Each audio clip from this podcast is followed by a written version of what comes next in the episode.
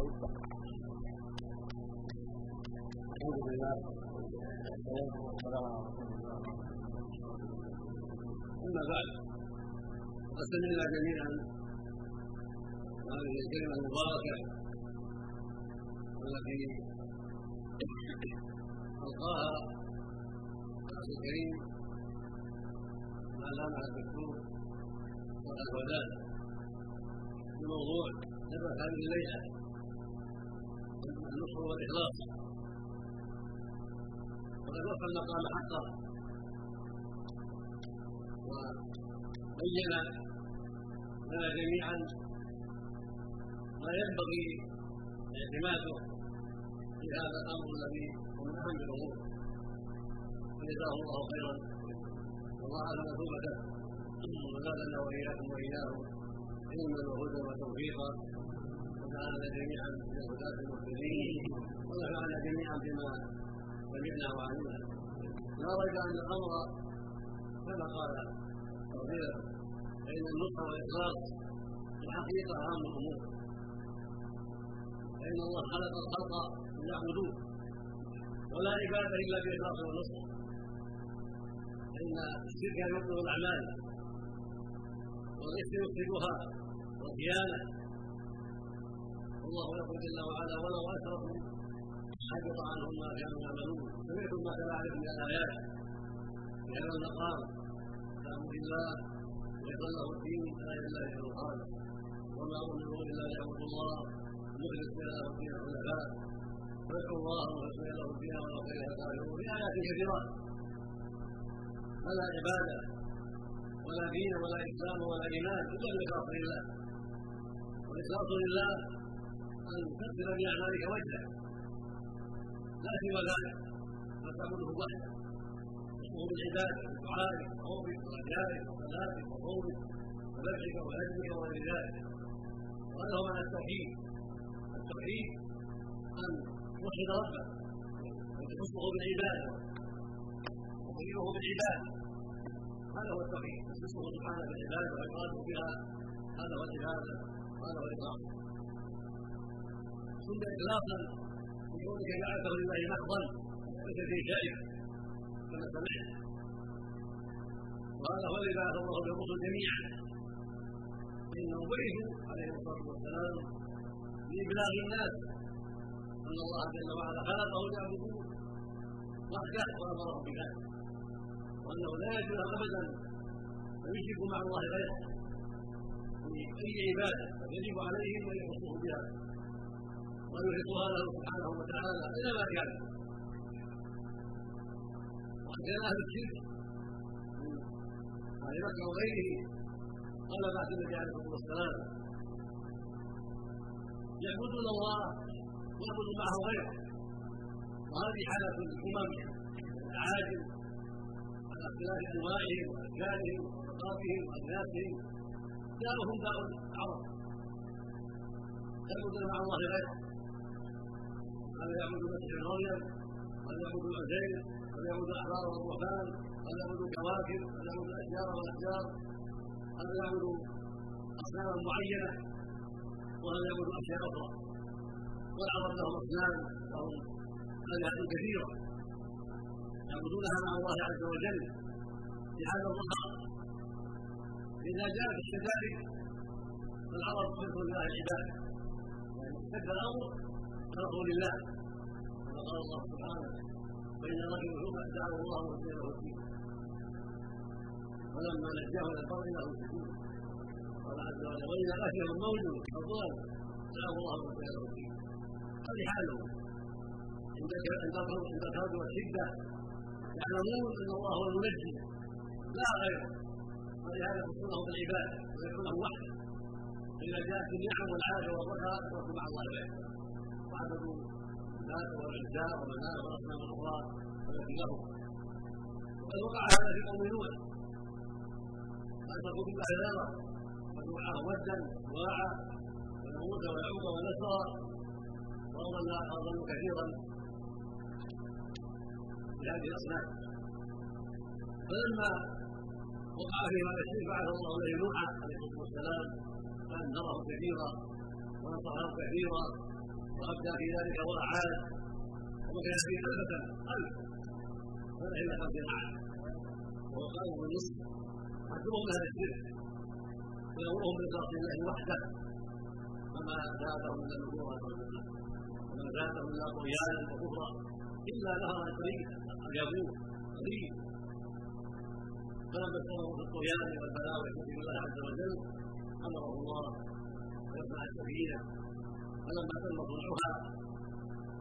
قال الله جل وعلا أمر الأرض أن تخرج الماء وأمر السماء أن تمطر فتق الماءان وركب نوح السفينه ومن امن ومن امن معه من كل جنس زوجين وانجاه الله والماء السفينه واهلك البقيه على الأرض. جميعا كما قال عز وجل فأنجيناه واخر سبيله وجعلنا إيه للعالمين وهكذا هود وصالح وشعيب وابراهيم ولوط وغيرهم من الأنبياء كلهم نصحوا أممهم. حثوهم على اخلاص لله وهكذا من بعدهم. إلى أن وصل الدور لخاتم الأنبياء محمد صلى الله عليه وسلم. محمد. بعث إليه إلى المسلمين والى أهل الأرض جميعا. بما بعث به اول من الرسل لينذرهم حذرهم بعد الله. ويبين لهم ما لا يخلقون وان خلقوا ليعبدوا الله. بطاعه اوامر وترك نواهي وما خلقت الجن يا أيها الناس اعبدوا ربكم. وربكم قال ربك لا تعبدوا الا اياه إياك نعبد وإياك نستعين. فلم يزل به يدعون الله حتى جرى ما جرى انه معلوم. ما لون وهو اصحابه وشد منهم إلى الكلمة المحرمه وما آمن الا قليل بالاذى حتى أن الله له عبره في الاخره هي المبينه وهجر معه من استطاع من اصحاب قبله وبعده. وهجر قبل ذلك جماعة إلى الحبشه بسبب الأذى. ثم قضى الله دينه وعلى كلمته. ونصره على من ناوأه. ولم يزل يجاهده في ذكر الله ويدعوه إلى الله حتى يشركوا لله حتى ينصحوا في عبادة الله. حتى يقصدوا الحق الذي يخلقونه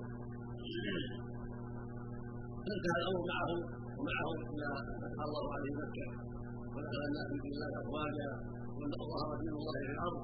وانتشر في هذه الجزيرة. ثم توفى الله نبيه عليه الصلاه والسلام سنه الحادي عشر من الهجرة. وترك الناس على البيضاء. على الحجه الواضحه وعلى الدين الواضح. وعلى الصراط المستقيم. سار عليه اصحابه رضي الله عنهم وجاهدوا كما جاهد. ودعوا إلى الله. ولم يزالوا في جهاد إلى الله ليخلص الناس اعمالهم لله ويعبده الله سبحانه وتعالى وهكذا المسلم في جميع الأمور جاء به الحكم كله دعوا الناس إلى النصح بكل اعمالهم الرسل الناصحون وامروا الناس بالنصح وهكذا اتباعه الصالحون نصحوا بالله ونصحوا لعباد الله في عباده الله وحده وفي اتباع الرسل وفي اتباع الكتب التي نزل عليهم ياخذوا بها ويحكموا عليها وينصح الناس أيضا. ان يفعلوا ما امروا به ويدعوا ما نهوا عنه. هكذا فعلت الرسل وهكذا على اتباعهم نصحوا لله وعباد الله حث الامم على أن ينصحوا بالكتب المنزله عليهم ولا يرفعون البغي إليهم ولولاة امرهم ولعامتهم حتى جاء الله بنبينا صلى الله عليه وسلم واخذوا الكتب واعظمهم وارفعهم قدرا واقلهم رساله عليه الصلاة والسلام ووضعتهم عن الناس إلى هذا الأمر العظيم وتوحيد الله واخلاصه والنصح لهم ولكتابه ولرسوله ولعلم المسلمين وعامتهم وبذلك تقرب الناس. الإخلاص والنصح تستقيم الأمور وتصلح المجتمعات ويستتب الأمن ويعبد الله وحده ويصلح المجتمع ويقل فيه الشر ويكثر فيه الخير. هكذا المجتمع الصالح. المستقيم على الإخلاص لله والنصيحة لله ولعباد الله. تستقيم حاله ويكون فيه الأمن ويعين الناس بعضهم بعضا على كل خير ويتباعدون عن كل شر. ويعبد الله وحده وتحكم شريعته كتاب التناصر والتعاون والبر والتقوى والتناهي عن الاثم والعدوان وعلى هذا دار أصحاب الرسول صلى الله عليه وسلم واتباعهم باحسان فلما غير الناس غير عليهم لما غير الناس باطلاقهم وبنصحهم غير عليهم وسلط عليهم الاعداء إن الله لا يغير ما بقوم حتى يغيروا ما حتى وصلت الحال إلى ما ترون استفتاء الأمور وتمسك الناس وتمسك المسلمين بالله صغيره والا فساد عظيم والا تعطيل الشريعة بعد تحكيم لها إلى القليل وهذه كلها بلايا عظيمة وامور كبيره بلي بها المسلمون بسبب أعمالهم القبيحة واختلافهم وعدم تعاون الامر والتقوى. الا من حفظ الله ممن بقي على الحق. وقال بالحق حتى واستغفر الله ولا سبيل إلى صلاح الناس. ولا سبيل إلى صلاح مجتمعهم ولا سبيل إلى عزهم. واستعاده مجدهم الغافل. ومجدهم السليم لا سبيل إلى ذلك إلا بالعودة إلى ما كان أكثره الصالح فإنه لن يصلح آخر هذه الأمة إلا الذي صلح به اولها والذي صلح به أولها هو النصح لله والعباد والاستقامة على شريعه الله وتحكيم كتاب الله وسنة رسول عليه والسلام في كل شيء. وهذا وبهذا يحصل النصح في كل الأمور ويحصل الاستقامه لله في العبادة ومن ذلك تحكيم الشريعه إليها والوقوف عند حدود الله والزام الناس بذلك وكفهم عن محارم الله واقامه الحدود عليهم حتى تستقيم احوالهم وحتى تصلح مجتمعاتهم وحتى ينصرهم الله على عدوهم هذا هو هم يريده وعده الله عليه النصر. وصار عليه سلفهم الصالح فنصرهم الله وايدهم واقام سلطانهم فلما غير من بعده غير عليكم وأنتم أيها الإخوان عليكم واجب عظيم لا يجوز لأحد أن يقول هذا على غيره. كل واحد عليه نصيب كل واحد عليه واجب. من النصح لله ثم الاقرار فعلى الجميع. ان يخلص لله أعمالهم وحده. ويعبده وحده سبحانه وتعالى. وأن يستقيموا على دينه. يتمسك بالله عز وجل. وأن يؤدوا فرائضه. التي اعظمها بعد الشهاده والصلاه أعظم الفرائض بعد الشهادتين بعد شهاده ان لا إله إلا الله وأن محمدا رسول الله. والايمان بالله ورسوله اول بعد ذلك الصلاه المحافظه عليها وإقامتها واداؤها بالجماعه في أوقاتها كما شرع الله في حق الرجال وأداؤها من النساء في البيوت كما شرع الله في اوقات ثم الزكاة والصوم والرمضان والحج ذلك. هذا واجب على الجميع. والنصح كذلك المعاملات وكل شيء. كل واحد عليه نصيبه وعليه طاقته في أن ينفع لله ولعباده وكل شيء فيما دق وجل من الواجبات والفرائض الدينيه وهي المعاملات بين الناس من بيعهم وشرائهم وتأدينهم ومساقاتهم ومتابعاتهم وسائر أعمالهم ذلك كل واحد عليه ان ينصح الناس وأن يأمر بالمعروف وأن ينهى عن المنكر وأن يدعو إلى الحق حسب طاقته وإمكانه كما قال الله عز وجل والمؤمنون والمؤمنات بعضهم أولياء بعض يأمر بالمعروف وينهون عن المنكر ويقيمون الصلاة الزكاة ويطيعون الله ورسوله صفة المؤمنين والمؤمنات هذه أخلاقهم العظيمة ومن جملتها الأمر بالمعروف والنهي وهذا هو النصح ثم قال أولئك شرعهم الله وعدهم الرحمن على هذه الأعمال إذا أخلوا بشيء من هذه الأعمال اختل الوعد إلا أن يقل ربك ويعلم سبحانه وتعالى فالرحمة مربوطة ومعلقة بأسبابها فأسبابها طاعة الله ورسوله والقيام بأمر الله ورسوله. والبعد عما حرم الله. ورسوله ومن وفى وفي ومن قصر فلا يلومن إلا نفسه ومن اصابه ما يصيبه بسبب تقصير من عقوبه عاجله أو اجله وكل مسلم عليه واجب بالنصيحه والتوجيه والخير والدعوه إلى الله. والاخذ بالسفيه وبالتقييم ومن أعظم الأسباب أن يتعاون الناس جميعا. الفرد الفرد قد يخالف وقد يحتقر لكن التعاون الجماعي خير عظيم. فإذا مسك اثنان وثلاثه واربعه وخمسه إلى صاحب المنكر ودعوه إلى الله وارشدوه بالكلام الطيب بالبر والخدمه والتخويف من الله فإن هذا يكون أثر الجماعة. توجهوا إلى جارهم الذي قد قصر في الصلاة أو بغيرها توجهوا إلى الجماعة من المسجد أو من جيرانه. توجهوا إليه. ويقول رأينا من كذا وسمعنا كذا.